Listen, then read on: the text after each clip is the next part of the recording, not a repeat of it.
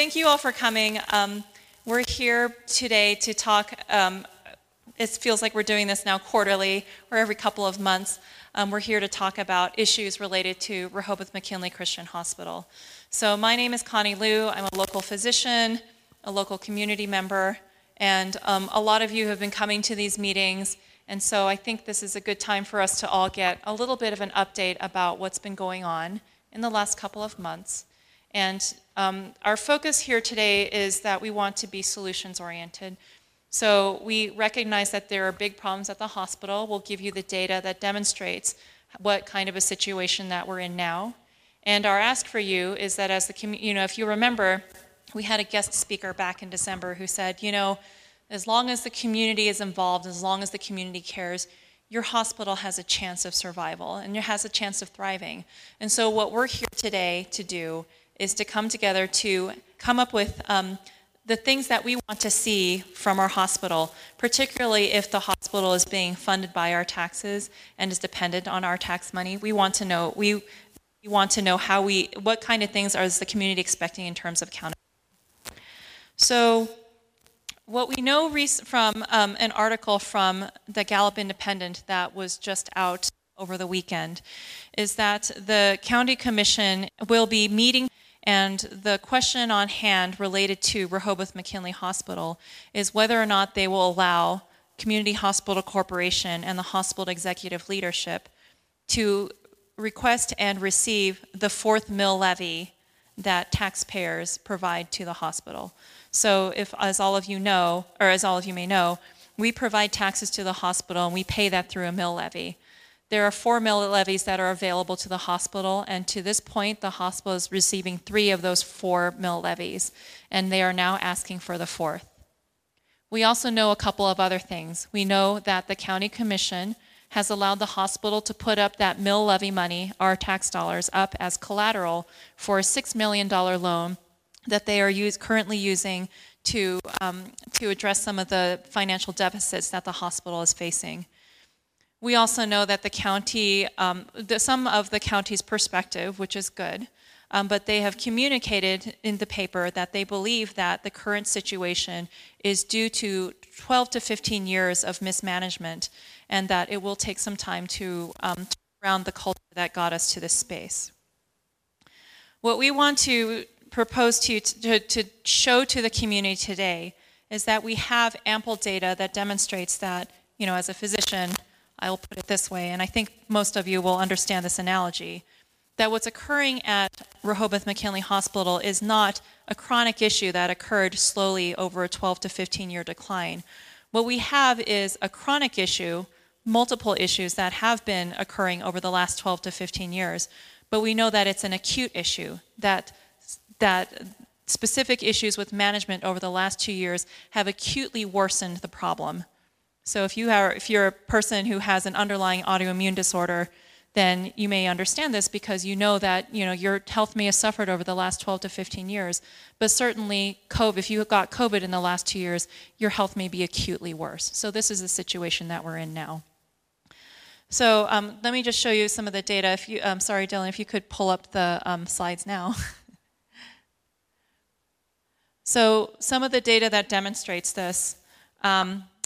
This is all, this is a graph that we've been circulating, and it includes public data from the last about 10 years um, from the hospital, or about 14 years, um, all of which is publicly available. The last two years of information are um, data that we received from public, the public portion of the um, board meetings. So what we know is that the hospital has always sort of, you know, sometimes it does better, sometimes it does worse. There was one year in particular, um, 2011, where there was a $6.8 million loss, and um, I've been talking to some folks who have explained um, some of the reasons for that, what, what some of the reasons for that were.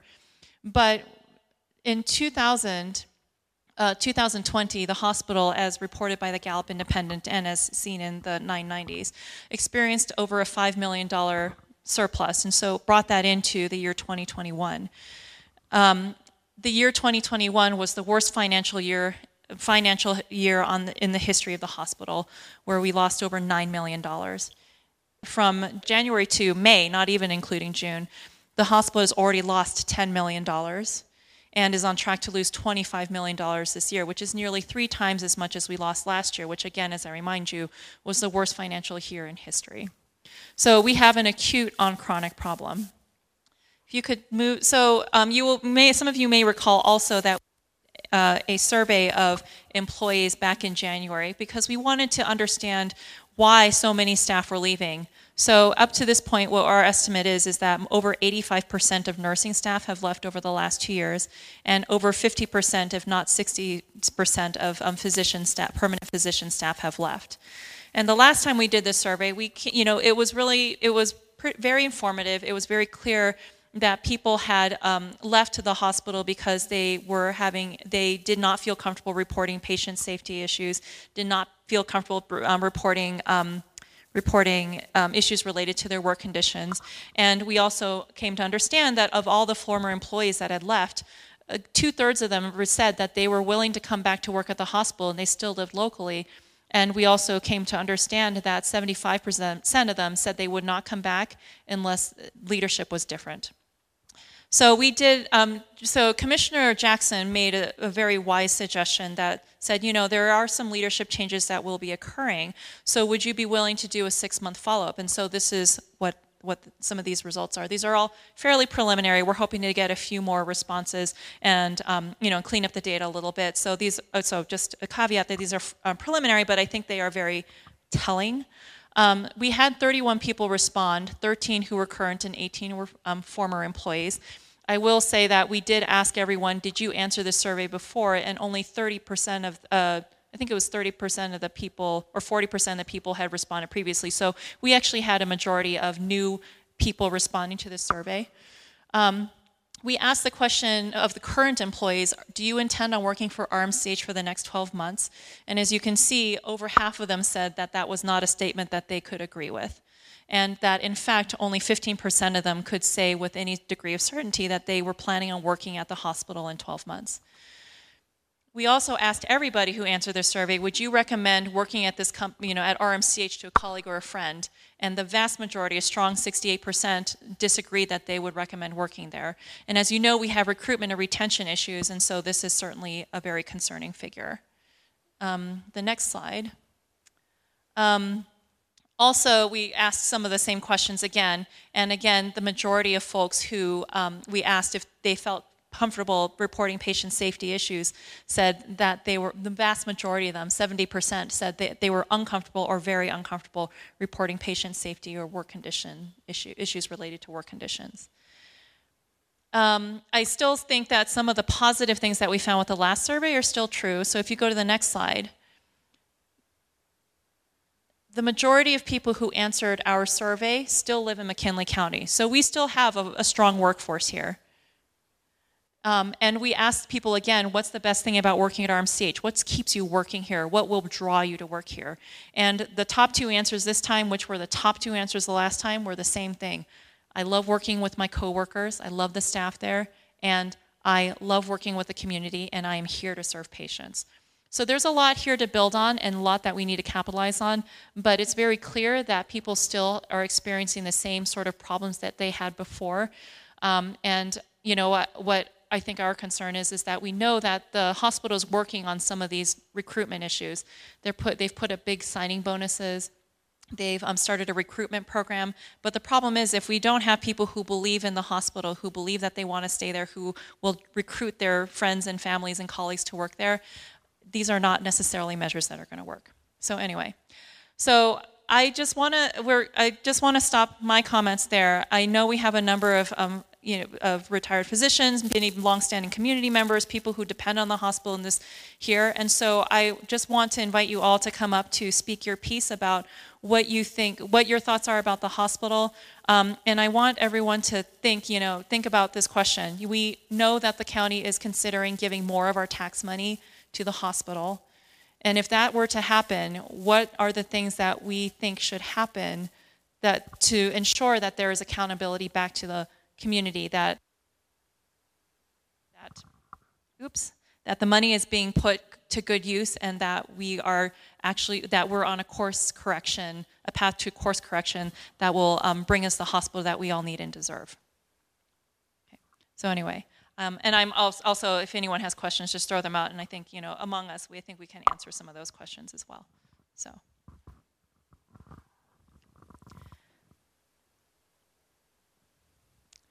What brave soul wants to come and speak first? Dr. Bruce Foreman. Dr. Foreman is um, a former employee at GIMC and has an extensive history in um, hospital executive leadership as chief of staff. He built the inpatient unit at Chinle Hospital and so has um, a fair amount of experience when it comes to hospital management. Hello. Thank you, Connie. So, yes, I, I'm retired from Gallup Indian Medical Center, and um,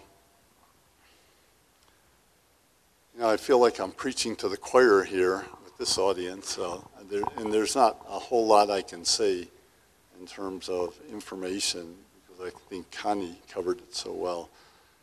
Uh, from my standpoint, I mean, I don't think there's any question uh, that uh, the, the reason that the nursing and physician staff left the hospital was because of the poor management style of the uh, Community Hospital Corporation. And I, I don't, thi- I think it's complicated. I don't think they came here with the intent of driving people out. But I think because of the, their heavy-handed management style, uh, people left. And I think at this point, we've, the- the staff and the community has lost trust in the Community Hospital Corporation. So I, in my mind, the hospital's not going to be able to move forward until they're out of the picture. I don't think staff will come back, and I think the survey shows that.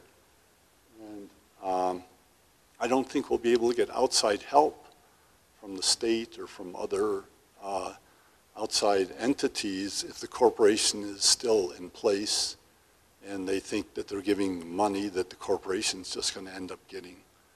So I think it's imperative that they go. Um, I think at this point, uh, if we could somehow encourage the uh, county commission and the hospital board to work together to come up with an arrangement with, uh, with the community hospital corporation to leave uh, through negotiations, through a termination of the lease. But I think that they have to go before we can uh, make progress. And I think at the same time, the hospital board needs to work on a plan for how the hospital is going to run uh, after Community Hospital, Hospital Corporation is out of the picture. Uh, in the past, uh, the, the, uh, it's my understanding, and talking with people who've been on the board in the past, that uh, we've been able to, to keep the hospital going with a local hospital board, physicians, nurses, financial people, business, administrative people, legal people. And I think we have these people in our community. I think the talent is here uh, to, to put those people on the board, have a CEO that's under the supervision of the board, which has been a situation which has been reversed with the corporation in place and the CEO screening the board members, uh, candidates. So I think if we could return to the model that has worked in the past uh, with some outside help, possibly from the state, uh, other entities, uh, to, to help with the finances, that we could get the hospital pointed back in the correct direction. And so uh, my concern, like everybody's, is that the hospital is going to go bankrupt with the current model. I mean, it's hard to see that, that diagram and think otherwise. And patients are going to suffer. Uh, so my, the thing that encourages me is our community. Uh, the CHAG group has been doing an amazing job to keep these issues uh, uh, so that uh, people can see what's happening. I wish I had a better answer in terms of how to get this thing accomplished, but that's the way I see it.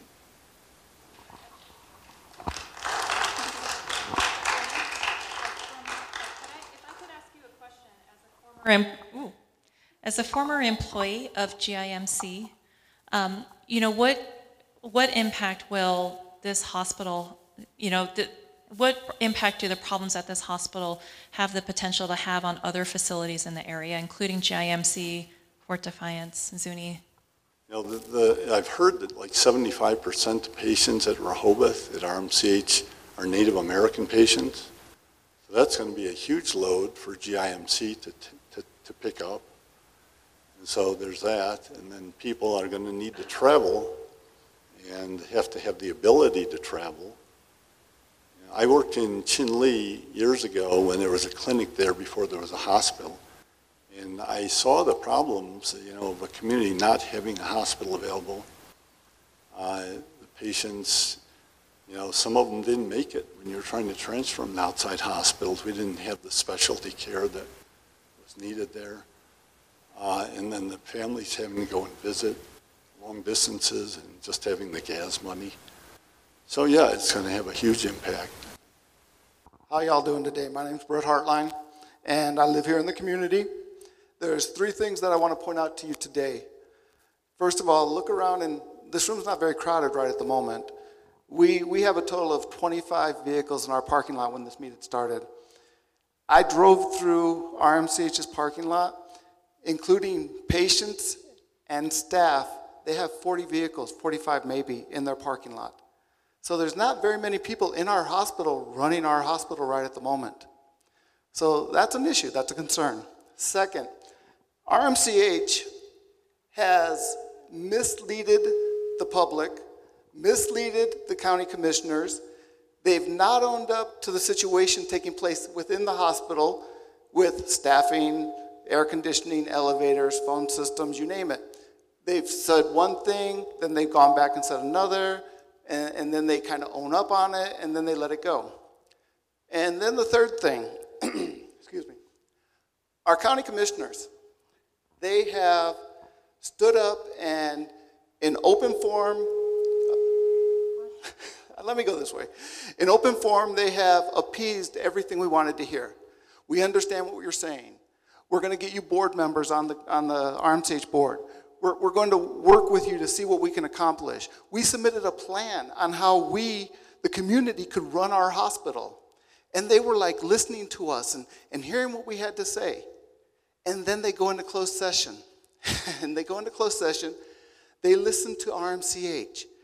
They listen to, to everything they are, are misleading the public with. RMCH is going in there and misleading our commissioners with. They come out of closed session, they co sign a loan, they give them mill levy funds, they give them our tax dollars, and they do it with no explanation to any of us here in the community. Has anybody had the commissioners say, hey, this is why we're doing what we're doing? No, because they haven't done it. So, what we need from you, everybody in this room, everybody, we need you tomorrow night at 6 o'clock. Be at the county commissioner's open meeting. Make your voice heard, make your presence known. That's how we're going to get their attention. Now, we had a few weeks ago, maybe even two months ago at this point, where RMCH was on the, uh, the agenda at the county commissioners meeting. We had open forum, we had comments, then they went into closed session. they come out of closed session, and Baca literally says, um, uh, let, us let's, uh, I make a nomination to vote on that thing we talked about in the back. the nomination got a second, and then it got a vote. How is that keeping us informed on what's going on in our hospital, in our community? These are our elected officials. These are people that owe us explanations. They have a responsibility to you and you and you and you and you and me. This is what their job is. This is what they signed up for when they got elected. When they put their name on the ballot, they took an obligation to represent us and our tax dollars. They're not doing that. They are working for CHC right now, and CHC is the core of our problem. I always like to start off with a little funny story. I have one every day. People who know me know every day I have a different little story. But this uh, woman had her seven year old niece, uh, and she was going through some old boxes of clothes. And uh, she held up some really quite large shorts. And she says, Oh, brother. She said, I must have been 183 when I wore these the last time. And the niece looks up at her and says, Well, Auntie, how old are you now? well, you've always got to have a little humor. Now, give you an idea about me. Um, uh, I have a 41 year career with the Indian Health Service. Um, most of that was in clinical practice as an internal medicine. Um, I had a successful tenure. In addition to doing that, I also got recruited into management. So at one time, I supervised uh, an area, had about a $250 million budget, 17 facilities. and the reason I was recruited there is because the area was in deep financial trouble. In fact, uh, it had a $23 million debt uh, that had to be found somewhere. In the government, that's what you do. And um, the American Indian movement had taken over one of our hospitals at gunpoint. And, uh, uh, and there was ma- major political fallout, and that concerns people in health and human services. And so that's how I got recruited there for a two year assignment. I ended up being there eight years. And in the eight years, I learned a lot about management.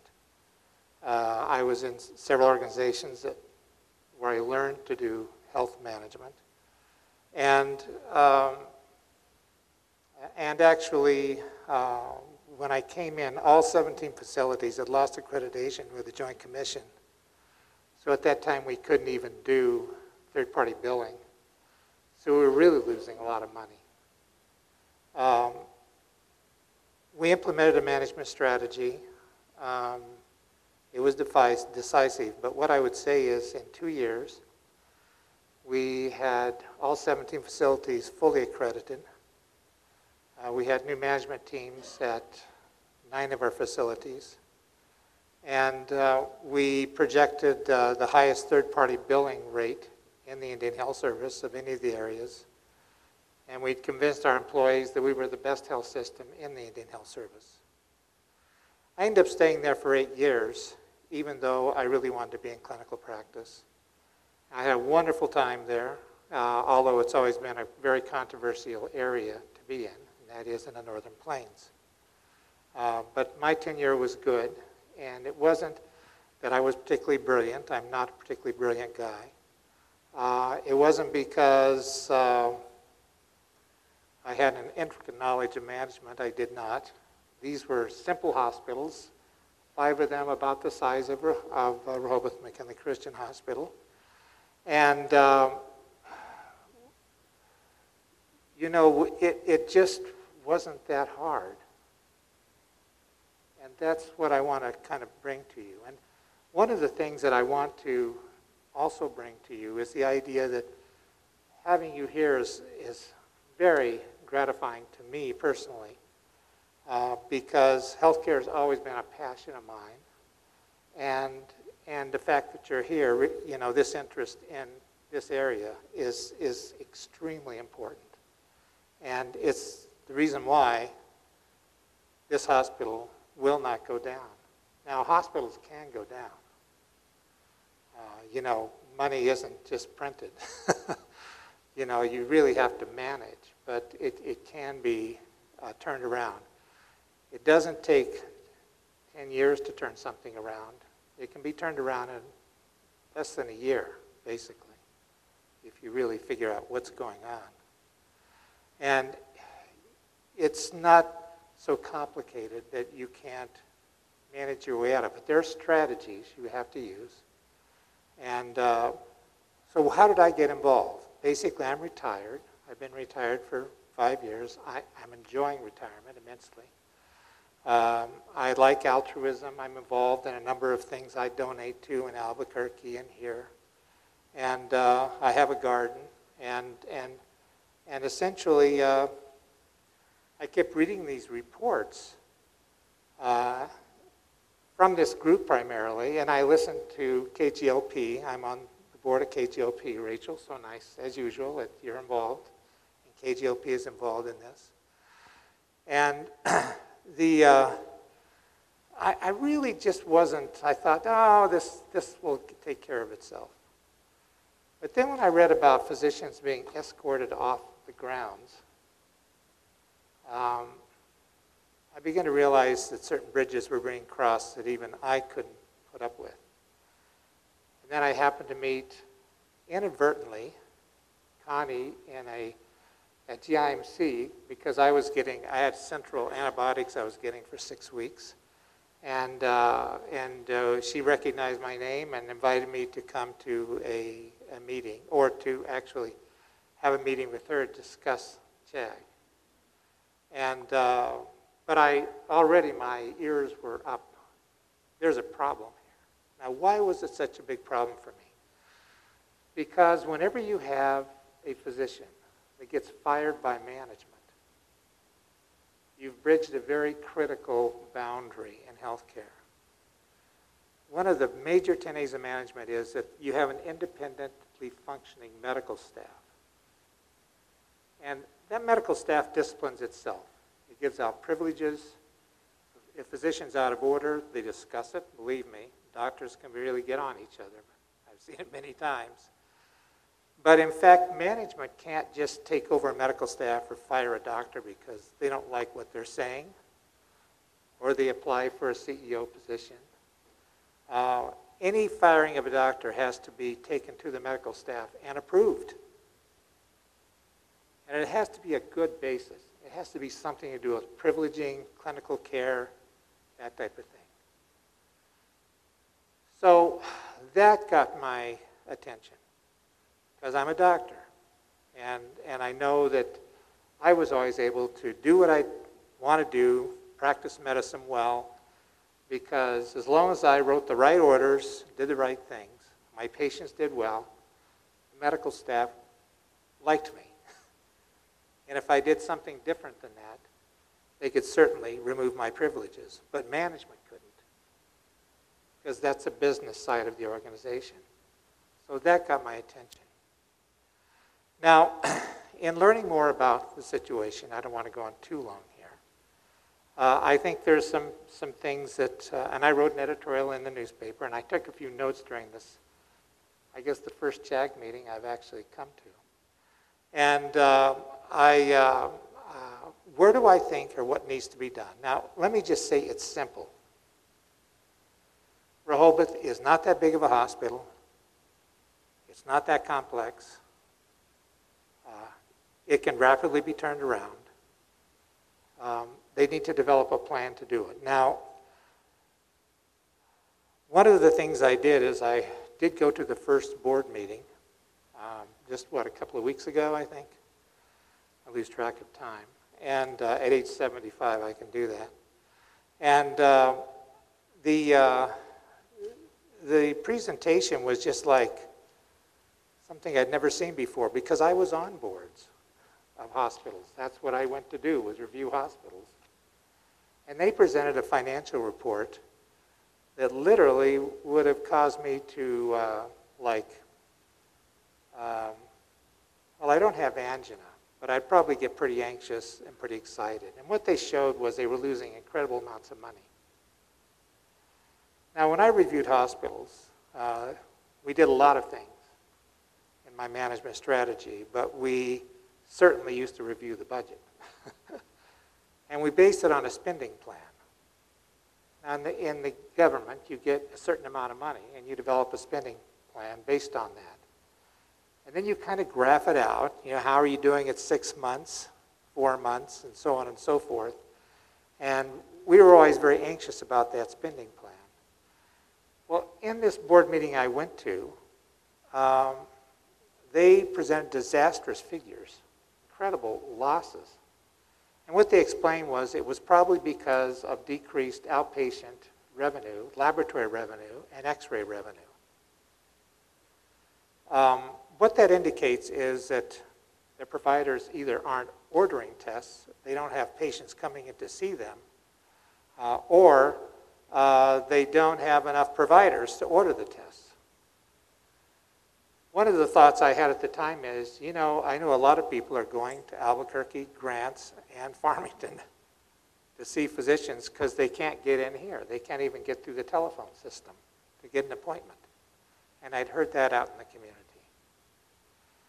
Well, so they present these disastrous figures, and the, the president of the Board of Trustees really didn't have much to say about it. He said, well, meeting's over. And then he also said, very clearly, he said, and you're lucky because we're a private 5013C and we really don't have to have any public meetings. That got my ire. but I didn't say anything because the meeting was over.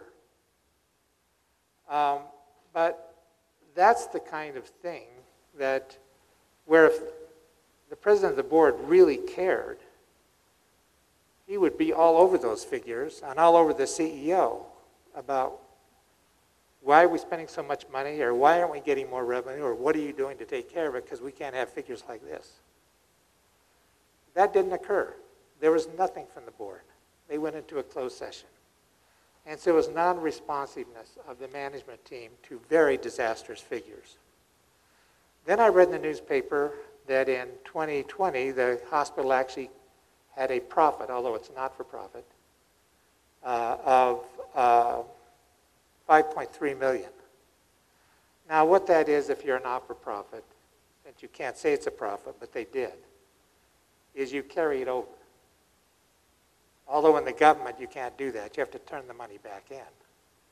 But here they carried the money over. So if they carried $5.3 million over, and now they're projecting deficits of greater than $10 million, can you imagine what they're spending at, the rate? Way beyond what you could examine, especially since their number of employees is down. They've lost a number of physicians and they've lost nurses. So, in my opinion, this is a very troubled facility. The Board of Trustees was not responsive to disastrous figures.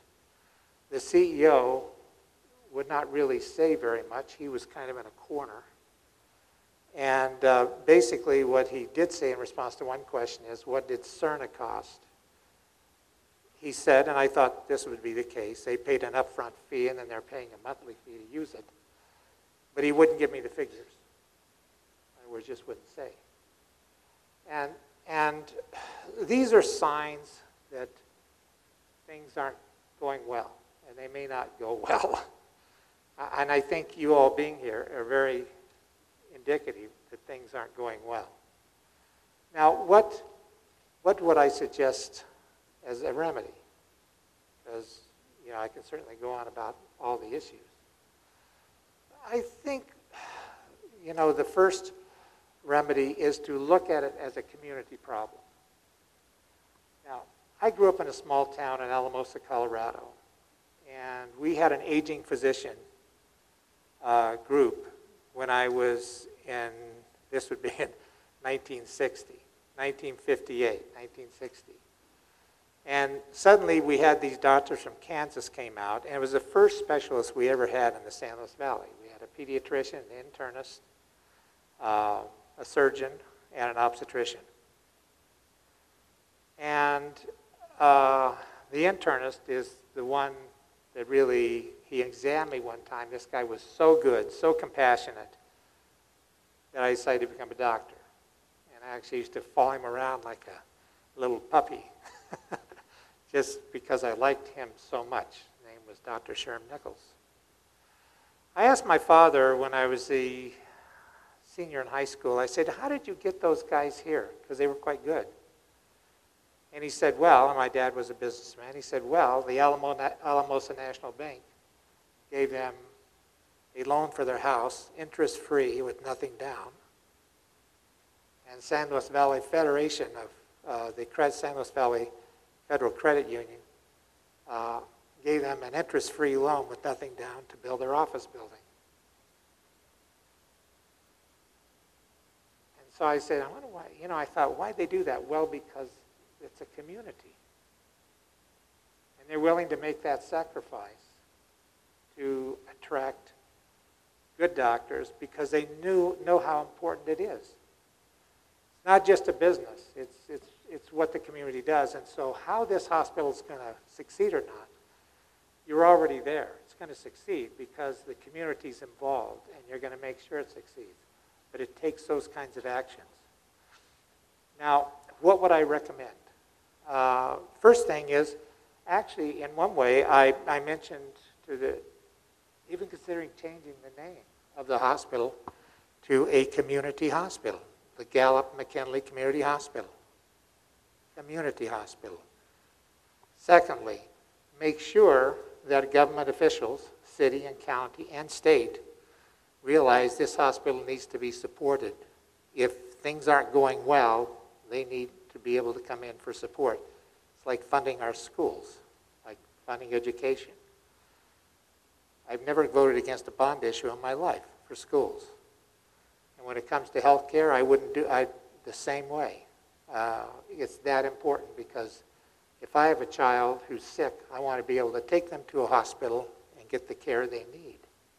And I want the expertise there to do it. It's important. So, one, consider a name change. Two, uh, replace the Board of, of Trustees. In other words, just change them. And, and replace them with local expertise that's going to get excited when they show a $1.5 million monthly loss of money. Um, or the providers are leaving. You know, that, we know these people. We know the doctors that left. That's not going to happen if you have a local board. It just is not going to happen. You're, you're going to want some explanations. And, and uh, it, it'd be critical. And you want to know, and if you have a doctor fired, uh, you would want to know. So, recommendation number two, replace the Board of Trustees with local people only. We got the knowledge to do it. Not that complicated. It's a simple hospital. Believe me.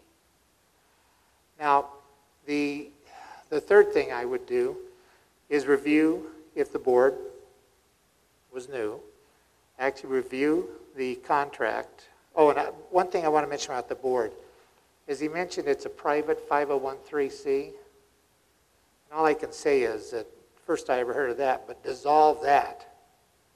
We want a public 5013C with a community board of advisors as well as an elected board. And, and, uh, and then you start to have local control and explanations and so on and so forth. But you shouldn't have to, if you've got the right management, it's going to work. The CEO position needs to be put up for advertisement. Now, the current CEO could certainly apply for that position. There would be other candidates that might apply for that position. And they should be considered hire the best person. Then he brings his own staff in. Doesn't require a huge staff. Doesn't require like immense numbers of people. Uh, you probably need four uh, lead management people to operate a facility the size of Rehoboth McKinley Hospital. You have to have an attorney involved, probably, and a human resources director, an administrative director, and you need a, a clinical staff provider, probably be one of the doctors. That's all you need. That's your administrative costs. Uh, you try to make your physicians as efficient as possible, by the way, and, and that'd be a, a, key thing. Now, once you've uh, accomplished that, new CEO perhaps, or the same one, working for the board, then you begin to look at the physicians you lost, the providers, and you call them personally and try to bring them back. Because uh, they know the community, community knows them, and if they did a good job as doctors, try to get them back here and make them part of the community again. And you want them to stay here for 40 years. This, you know, a good physician just gets better as, as they spend more time out in the community seeing the same patients and this type of pathology that we have here. Um,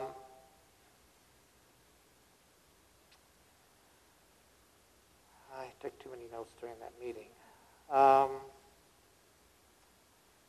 once you've asked the medical staff to come back, make sure they're organized so that they handle their own clinical affairs.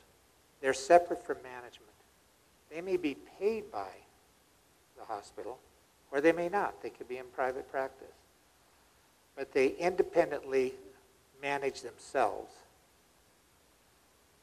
They discipline themselves. They privilege each doctor, and they base it upon the performance of that physician in writing orders and treating patients. Management should have nothing to do with physician staffing, basically, except to recruit doctors. And if that's not the case, what happens is pretty soon you've got management leaning on doctors to cut costs or spend more money or do something, make more money, and uh, because they want to make a profit. And we don't want that. We want doctors to treat patients effectively and efficiently like they're trained to do, and management stay out of the way. And so you shouldn't be reading about doctors being fired by management. Just should not happen. Okay. Um, outside of those recommendations, uh, those are things that I think would be steps that should be taken. Uh, are there any questions people might have for me at all? Yes.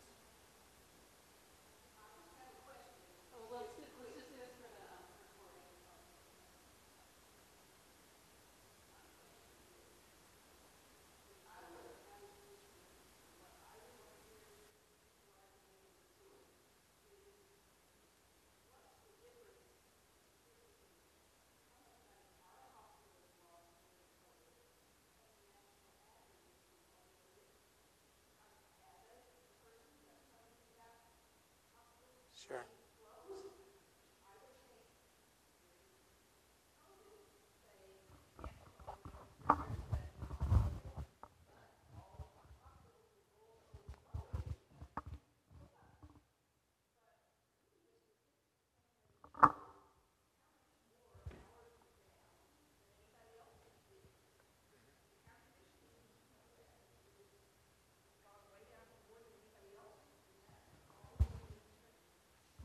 And that,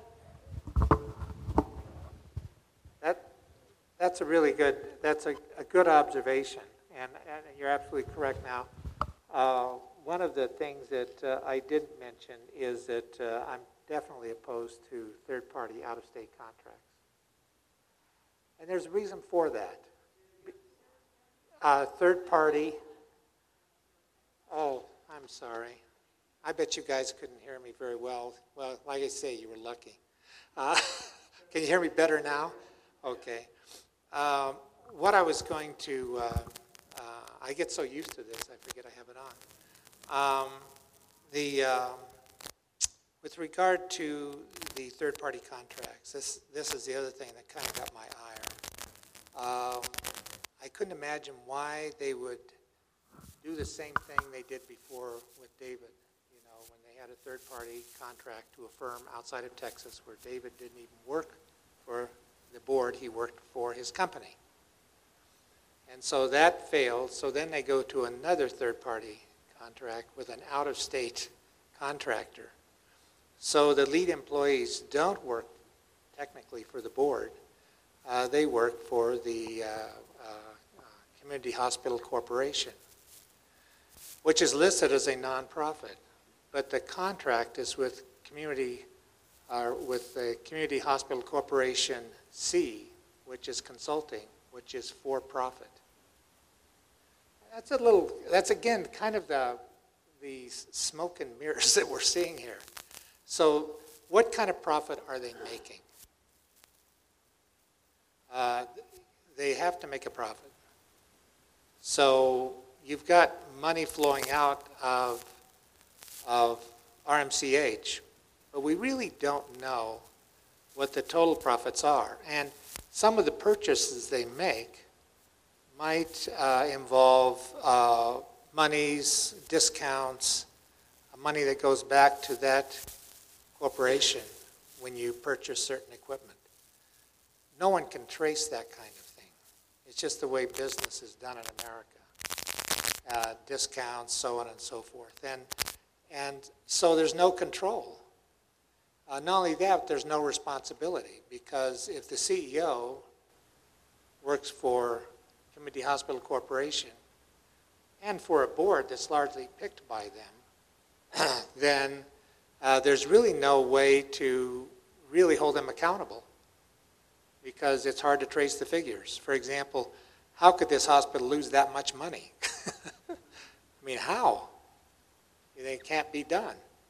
But, and the other thing is, we keep dealing with contract agencies out of Texas. Now, why would they be in Texas? Does anyone have any idea why they're out of Texas?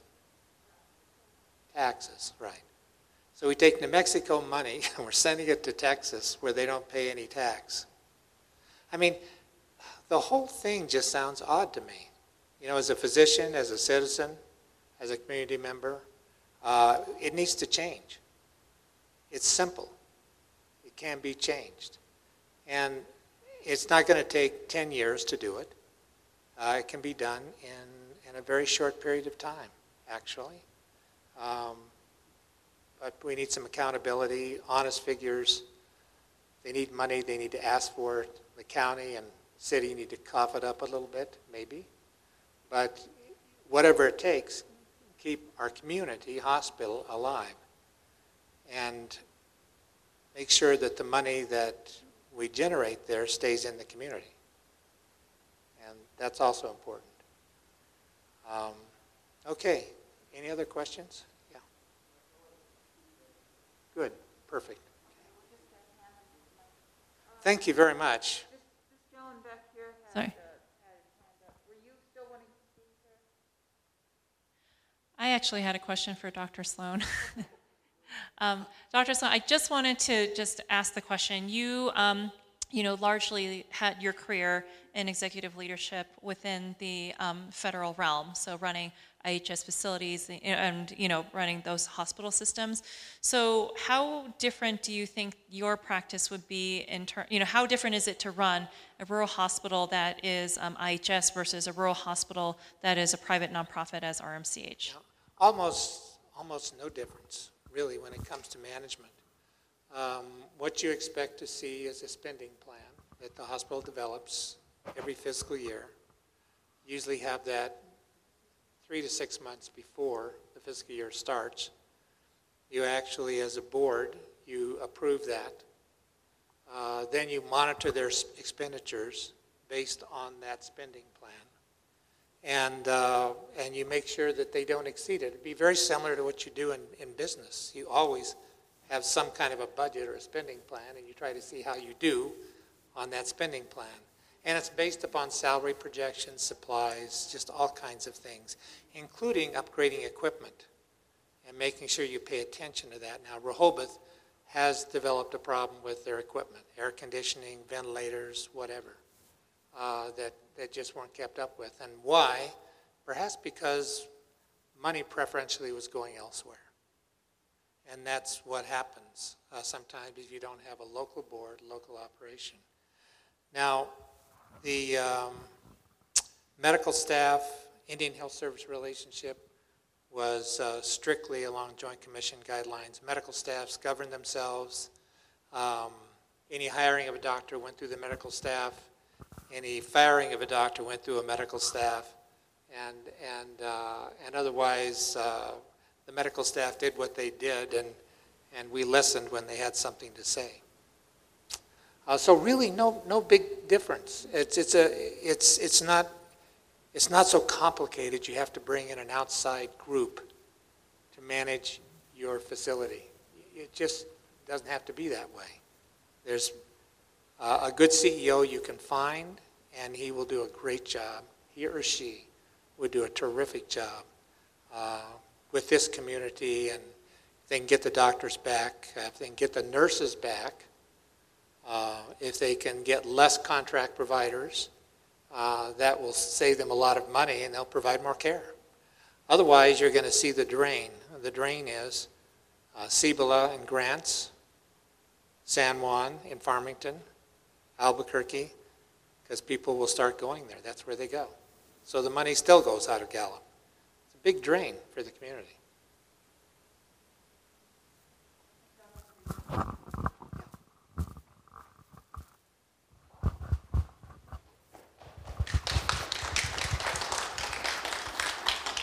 Yeah, thank you, Dr. Sloan. Uh, my name is Rick Cruz. Uh, I also worked with Indian Health Service for many years, uh, 1987, what? Oh, yeah. 1987 to 2016, you do the math. Um, I uh, want to, I have to contradict Terry on one thing. Dr. Sloan uh, said he wasn't brilliant. And uh, I worked alongside him a number of years and felt like he was brilliant, most clinically, but more importantly, a people person. And I think that that and his diligence was probably why uh, things turned around. He probably didn't have to be brilliant there, but um, being a people person, uh, he loved his patients, he cared for his patients, so much that he even gave out his phone number uh, to a lot of his patients. And um, um, the point I'm making is that that is so different from uh, Bill McKibben, the, uh, I think that's his name, anyway, McKibben, who's the uh, president of the board of directors. And uh, Terry said we need to replace the board, and I really think that's a key thing in addition to getting uh, the hospital corporation or community hospital corporation out of there. Um, I did some research. I know um, people that worked with McKibben when he was an administrator at University of New Mexico, and he's definitely not a people person. He's a control person. He just likes to run things. He doesn't like to have input from other people. Um, I've tried to contact him a number of times to just talk with him, and he's uh, just given a cold shoulder. Um, and I knew somebody who worked in the group that he worked with at UNM uh, for 25 years, so he knew him pretty well. And he um, ran things on a shoestring. Uh, they didn't have a great budget, but he also didn't want to listen to anybody. He, they finally let him go, um, and that's why he ended up here instead. So it's not somebody that was really qualified to be uh, um, the kind of person we would want on a board of directors uh, here. So I'm just putting that out there for the county commission to consider when they're making decisions about who's on the board. And then next, I, I have a question for Connie or whoever else wants to answer it, but I've been on vacation and didn't really know. So a number of names have gone to the county commission suggesting that these are recommendations of who could be on that board. And, um, you know, the, the whole thing about public meetings, um, the um, Public Meetings Act, that was why the county didn't want to appoint very many people to the board. I didn't think they could only account non-voting member, appoint non-voting members or to be subject to the Open Meetings Act. Well, that's what we want, isn't it? Open meetings. So why not let them appoint some of the people on the board or all of them? I don't care. They- They're the uh, people that own the hospital. So that's, uh, that's my question. What's, what's happened with these recommendations? Um, we don't know. Oh, I, I will, so just so everybody in the room knows that, um, that our group did submit a short list of names, people who are certainly qualified, have, um, oh, many who have hospital executive experience, um, to the county about seven weeks ago, I think, at this point. Um, I don't know, uh, Dr. Cruz, Dr. Sloan were among the folks who were on this list. Um, I don't believe that any of them have um, heard any, heard anything from the county. They haven't really communicated a specific timeline or plan for that. So did we ask them to give us a timeline when they could respond to that? Or That would be, that would be ideal. maybe tomorrow? Or, yeah. Um, and this the last thing, uh, mo- most of what I, what uh, Terry recommended is really, uh, sounds great to me. I think as a, I have a dream. I think that, you know, we do have plenty of local talent, some of the doctors that are interested in possibly being in- involved with administration. Uh, Connie's convinced me that physician-run hospitals do a better job. You look at the Mayo Clinic and other physician-run places, and it doesn't have to be a physician. It could be even the current CEO, but not under CHC. But like Terry said, advertise a position, see what we could get. But I think that people that have been in that administration, people that got let go, might be qualified. And uh, I, I think that those people know enough about this hospital and how it could be run, that we would have a lot better results than what we're getting right now. And that's all I have unless somebody has a question for me. Next speaker up here.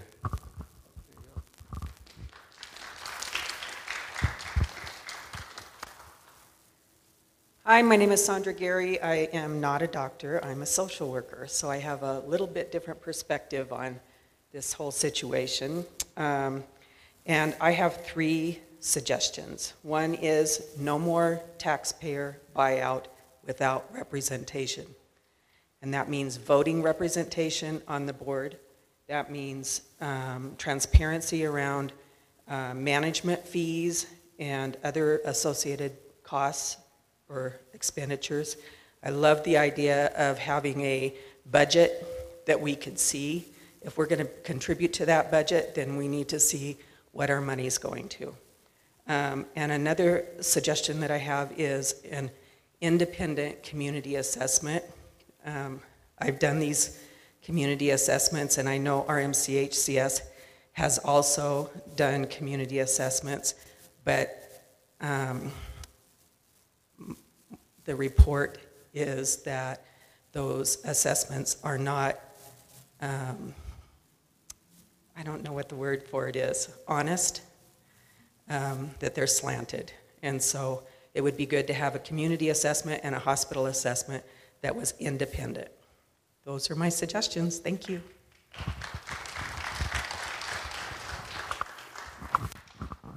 I um, did want to get back to um, the question about how COVID has impacted um, rural hospitals.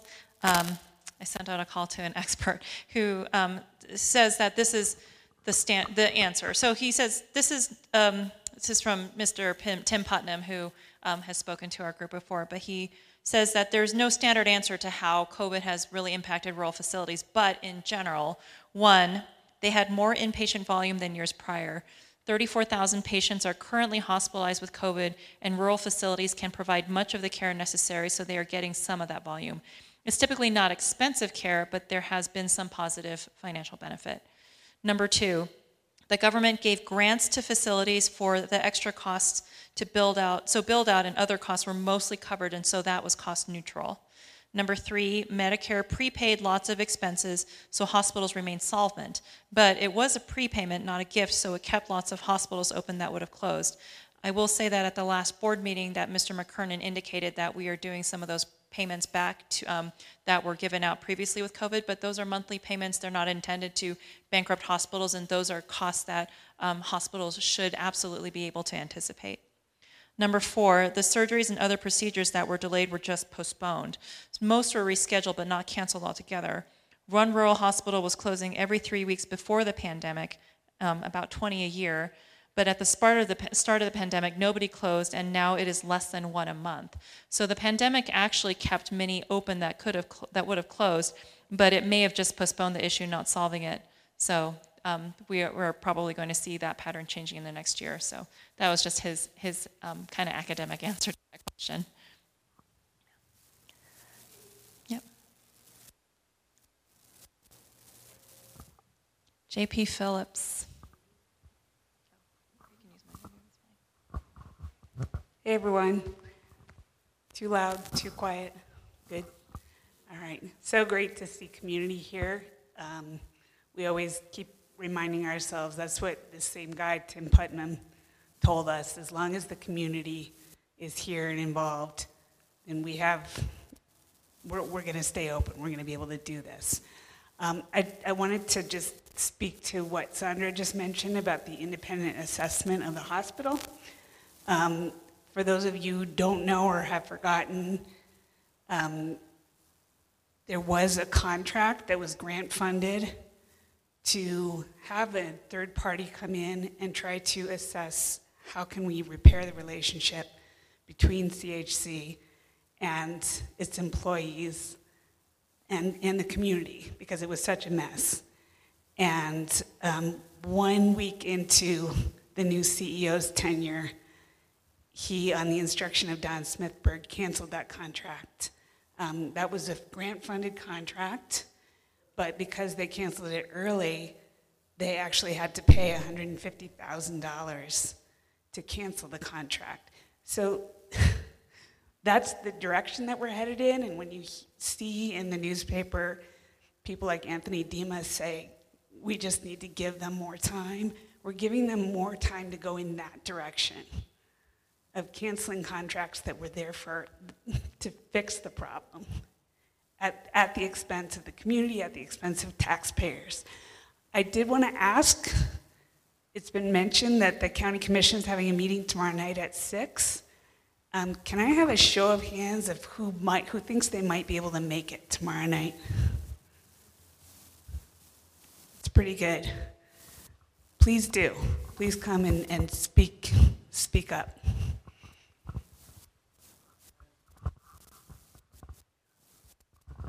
I just kind of want to reiterate that we are so happy that you guys are here. It takes the community. It's going to be us that's going to make a difference. So we really want you to keep on being involved. And you guys are awesome here. One um, really important issue that really needs to be pointed out is kind of what everybody is saying is how much the county is involved in this what happens is that in any, just an example, in any military um, situation, when, you, when you're fighting the enemy and you send out a crew of your uh, individuals that have been trained, and if they fail, the worst thing is to send that same group out again. You know, you want to send somebody that's been trained in a different manner um, and may be able to you know, successfully, um, um, you know, fight that enemy. And what's been happening in this situation is that CHC has been failing and failing and failing and failing. And the issue that was posed that um, Dr. Liu had said was, you know, what kind of timeline are we looking at? And the county never responds. We need to demand an answer it's our tax dollars. I have a house here. I'm paying taxes. And if you guys have a house here, you're paying taxes, and it's those tax dollars that are going to fund these Mill Levy funds as well. So it's really important that we be assertive about these things and not back down. You guys are going to need health care sooner or later. Your family members are going to need health care uh, needs sooner or later. So we can make this an excellent healthcare um, arena if we want. So let everybody know. Let's all be there. Let's push for these uh, questions that we have. You know, it seems like the question is how do we get the county commissioners to do the right thing? And one suggestion that is from a fairly naive um, financial situation, but obviously we have accountants doing audits. And obviously some of the audits have been kind of skewed or put in a framework that are not really legitimate. So how about asking for our own audit as citizens when, if we vote for the mill levy, how much would it cost per month for six months to get our own auditor and get that public in the Gallup Independent and everywhere else?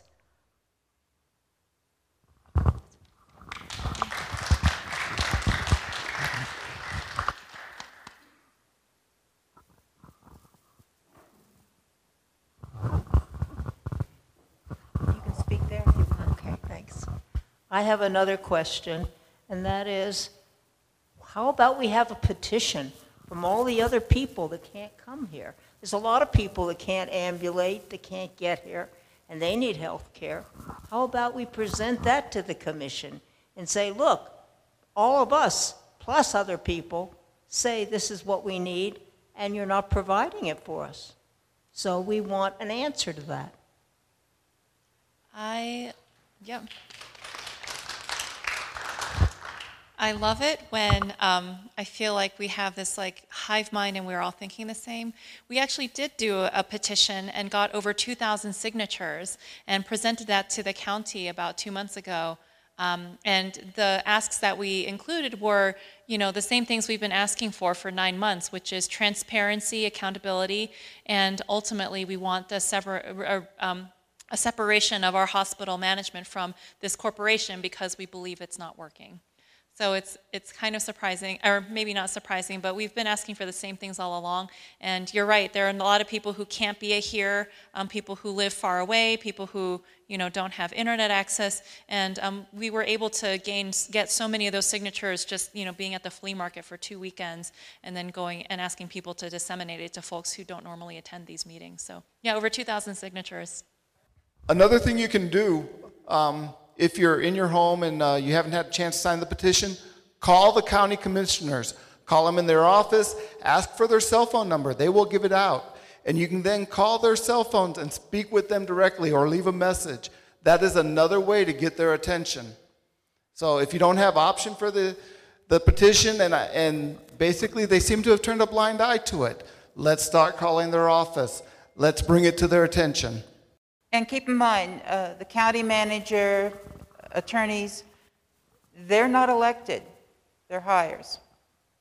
We're started, actually, I can't believe it's 420. We're sort of flying by. Are there, are there other folks who want to speak, you know, speak their piece? I mean, this is your tax dollars, this is your hospital. We definitely want to hear from you and we want to hear solutions. Hi, my name is Joyce Graves, and I just want to give a, a shout out to the committee who has been working tirelessly for, what, a year, two years, whatever. I'm sure you feel like your wheels are spinning. I come to meetings and, and some things are done, and when we had that petition, it's like, yes, we're doing an active part, we're doing something. And then it's ignored. And then, okay, let's do this, and then it's ignored. So I don't know what the solution is, but I applaud you all who are doing this tirelessly. Please keep it up and know you are supported, even though a lot of people don't show up. Thank you. Thank you.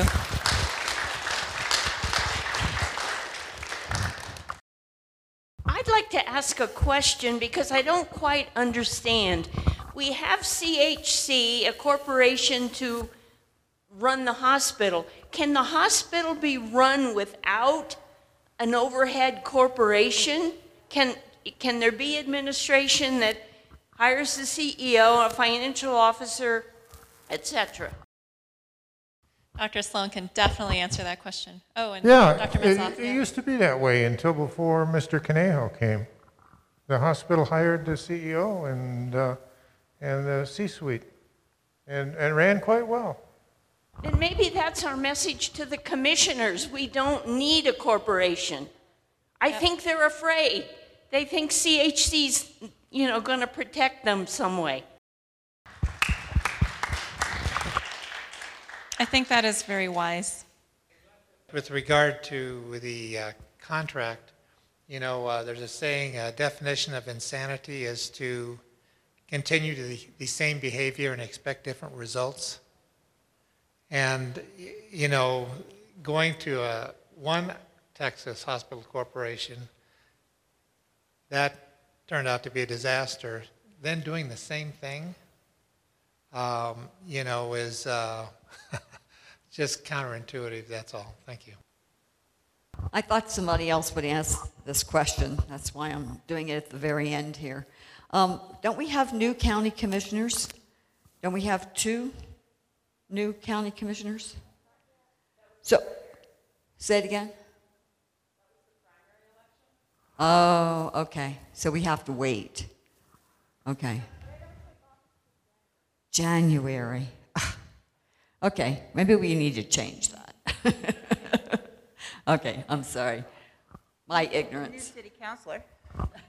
We will have news um, commissioners for districts two and three. If um, some of you may be aware that um, I believe it was the districts three race where the um, ca- Democratic candidate who won the primary actually had to pull out. So the Democratic Party is in the process of, I think, selecting their can- Democratic candidate. But as you know, like typically the Democratic candidate wins. So I think that most people consider the primary to be the most important one. Um, Commissioner Baca is about one and a half years into his term, um, so he is up in, in 2024. Just so everybody knows the political landscape. Oh, there are none? Oh. So I'm informed there are no Republican challengers, so maybe this is the place to stop because I, I, you know, want to respect everyone's time. I think we've heard a lot of great, um, great things. I think to summarize, I think we all sort of, we all agree that this is not a new problem, uh, that, that this is not an old problem, that there have been problems at the hospital, but this is certainly an acute problem in the last two years, that um, there are definitely very deep, cult- we agree with the county commissioners that the, um, there are deep cultural issues that do need to be turned over. Um, we believe strongly, I think collectively as a group, that our tax dollars are being used to help this hospital, and as such, that the hospital and the um, that there we that the hospital does actually have a responsibility to the community to um, be transparent and to show some accountability. So I think the main ask from today is to just show up to the county meeting tomorrow at 6 p.m. I know every everybody is concerned. The county commissioners are certainly concerned, and I think um, you know it would be helpful to be able to have a dialogue with them. And so um, we, of course, thank them for being concerned about the hospital, and um, we'll continue to try to be um, facilitators between the community and them.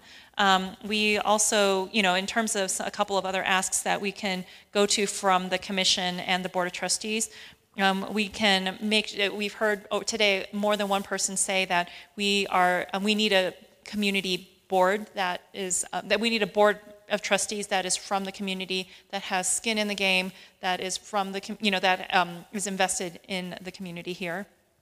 Um, we need to un- have a plan. So, you know, as Dr. Sloan says, it doesn't have to be that difficult, but you do need to have a plan. When he used to have hospital executives come to him with a um, with a poor financial outlook, his expectation was that there was a month by month plan, at least, uh, so that um, his he so everybody knew what the targets were and knew what direction that they were headed. Um, and then I've heard more than one person also say that we need um, accountability, we need auditors, independent auditors. It's very clear that whatever information we're getting from um, CHC may not, it, you know, we're not headed in the right direction. So it does seem to um, be worth it to have an outside, somebody from the outside come to look. And so as JP pointed out, there was a company that was doing that here in February, but their contract was dismissed, and that actually cost what was ended what was supposed to be a cost neutral proposition, and in fact um, would have probably helped get them hospital money because they were actually helping to write some grants. Um, ended up costing the hospital at least $150,000 and the loss of all the grant money that they were writing for. Um, so, but we, that's the kind of company we need. We need somebody to come and independently evaluate the problems at the hospital and provide a roadmap for recovery. So, is there anything that I missed? Because I think those are the three main things that I heard. Yeah, okay. So anyway, thank you for coming. If you are not part of our email list, please like give us our, your email um, and stick around and chat, talk to folks, you know, and um, we'll see you tomorrow at 6 p.m. the third floor of the McKinley County Courthouse.